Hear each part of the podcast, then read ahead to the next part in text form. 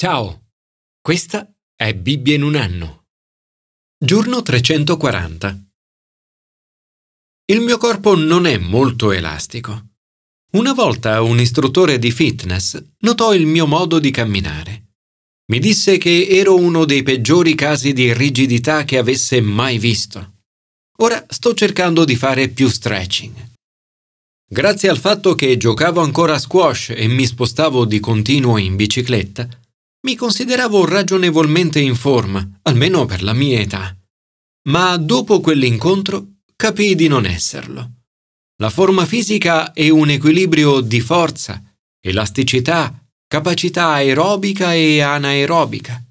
Alcune persone sono eccezionalmente forti, ma non riescono a correre nemmeno per prendere l'autobus. Altre sono in forma aerobica. Potrebbero correre una maratona, ma non sono molto forti. Ma la forma fisica non è la sola forma che interessa. Anche la forma spirituale è importante, anzi lo è molto di più di quella fisica. Comporta l'equilibrio tra una serie di fattori. Commento ai sapienziali. Umiltà e fiducia.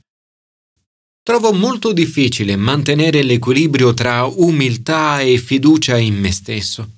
Ci sono stati momenti nella mia vita in cui, a causa di qualche insuccesso, mi sono sentito umiliato e molto insicuro di me.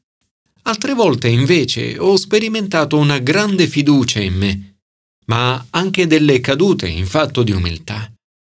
Nel brano di oggi dei Proverbi sono riportati molti spunti riguardanti il parlare prima di pensare, il controllo dell'ira e la fiducia in Dio come fonte ultima di giustizia. In tutti trovo un grande equilibrio tra umiltà e fiducia. L'orgoglio dell'uomo ne provoca l'umiliazione. L'umile di cuore ottiene onori. Questo è un tema costante nei proverbi. Ciò che dovremmo fare è essere fiduciosi nel Signore e non vivere nel timore di ciò che gli altri potrebbero pensare o fare.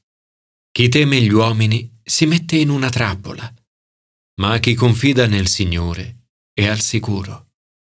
La chiave per mantenere questo equilibrio è evitare la fiducia in se stessi e praticare l'umile fiducia in Dio, assicurandosi che la fiducia non provenga dalle proprie capacità o dai propri successi, ma sia posta nel Signore.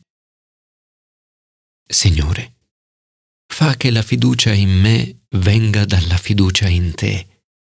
Aiutami a non temere nessuno e a camminare umilmente davanti a te. Commento al Nuovo Testamento. Verità e amore. Un altro equilibrio difficile da mantenere è tra verità e amore. Senza verità l'amore è debole e senza l'amore la verità è dura. A volte nella mia vita mi sono trovato ad appassionarmi di verità, ma con poca attenzione all'amore. Altre volte mi sono preoccupato di essere molto amorevole, ma con poca attenzione alla verità. In questa sua seconda lettera, probabilmente scritta ad una chiesa definita signora eletta, Giovanni mette in guardia dal pericolo di un falso insegnamento che nega il fatto che Gesù sia venuto su questa terra in forma corporea e che quindi sia pienamente divino e pienamente umano.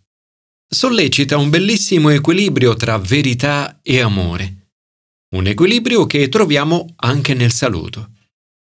Scrive, Io, il presbitero, alla signora eletta da Dio e ai suoi figli, che amo nella verità, e non io soltanto, ma tutti quelli che hanno conosciuto la verità. Poiché li ama, vuole vederli di persona e parlare a viva voce.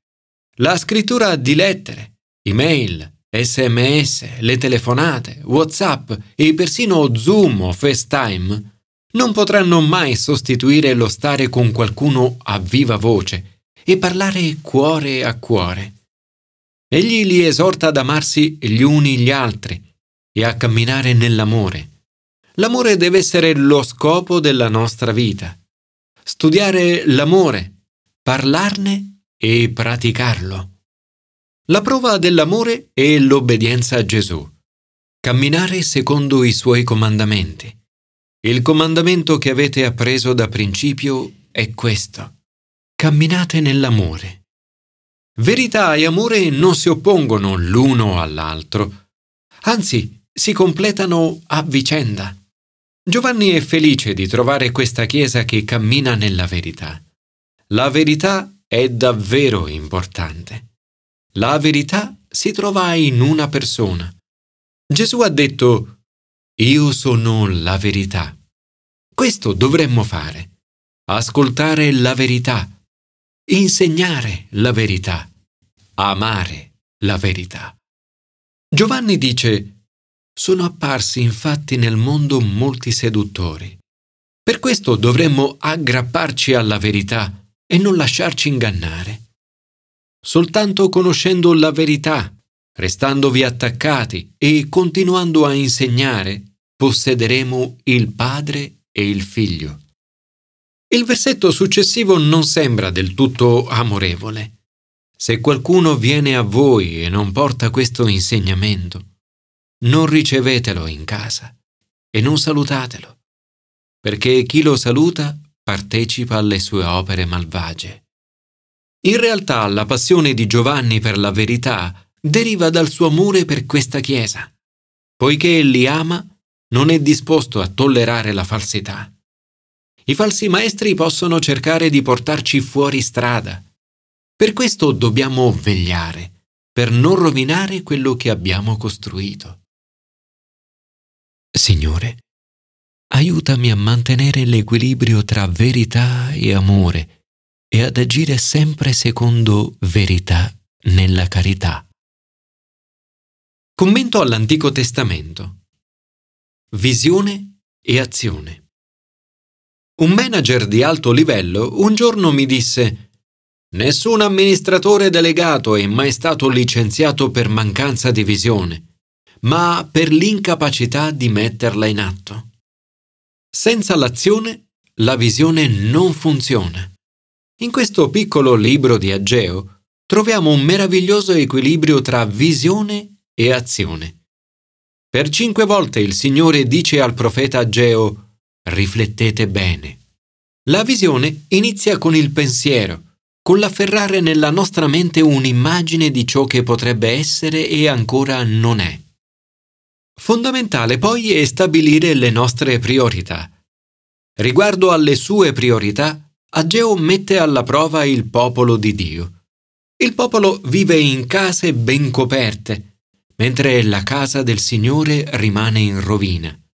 Eppure dice, non è ancora venuto il tempo di ricostruire la casa del Signore. Il popolo aveva deciso di ricostruire il Tempio. Le loro erano buone intenzioni, ma non l'avevano fatto perché non era la loro priorità. Il profeta Ageo li esorta a riflettere attentamente sulle loro abitudini. La loro preoccupazione principale dovrebbe essere di vedere il nome di Dio onorato. Eppure hanno lasciato la casa di Dio come in rovina. Eugene Peterson ha detto Ci sono momenti della nostra vita in cui riparare l'edificio in cui adoriamo il Signore è un atto di obbedienza importante quanto pregare in quel luogo. Alcuni membri del popolo non sono molto contenti del nuovo Tempio, perché non è splendido come il vecchio. Per mezzo del profeta Ageo, il Signore dice loro, Chi rimane ancora tra voi che abbia visto questa casa nel suo primitivo splendore? In confronto a quella, non è forse ridotta a un nulla ai vostri occhi? Ora, coraggio, il mio spirito sarà con voi, non temete la gloria futura di questa casa sarà più grande di quella di una volta. In questo luogo porrò la pace. Questi versetti sono gli stessi che nel luglio del 1981 ispirarono Sandy Miller e altre persone nella chiesa di HTB a Onslow Square. L'edificio della chiesa stava per essere chiuso e venduto ad un'agenzia immobiliare. Sono anche i versetti con i quali nel 2010 abbiamo celebrato il 150 anniversario della Chiesa e la riapertura ufficiale dopo tre anni di lavori di restauro. Ora la Chiesa è un centro fiorente del The Marriage Course e di altri corsi sulla vita familiare. Ogni domenica centinaia di giovani accorrono in questa chiesa per adorare Gesù con il canto di worship. La nostra preghiera e speranza per il futuro è che la gloria futura di questa casa sarà più grande di quella di una volta. Dio incoraggia la costruzione. Dice al lavoro, perché io sono con voi. E così l'opera ha inizio. Queste parole valgono anche per noi oggi riguardo la nostra Chiesa e la nostra nazione. Dovremmo riflettere attentamente sui nostri modi di fare. Non è giusto vivere nel benessere mentre la casa di Dio rimane in rovina. Dio vuole che le persone nella nostra nazione lo conoscano e facciano parte della sua Chiesa. Dio desidera essere glorificato nella sua Chiesa oggi non meno di quanto lo sia stato in passato. Per questo, primo, dovremmo essere forti e non lasciarci indebolire a causa di attacchi, critiche o scoraggiamento. Secondo, dovremmo metterci al lavoro. È un lavoro duro e non c'è nulla di male in questo. Ci sono momenti in cui è necessario lavorare molto duramente. Terzo, non temere anche quando ci saranno cose che potrebbero spaventarci. Riguardo alle finanze non dovremmo preoccuparci. Dio dice, l'argento è mio, e mio è l'oro.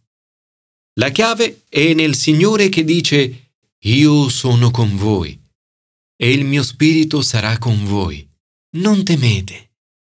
Sapendo che Dio è con noi, potremo superare tutte le paure.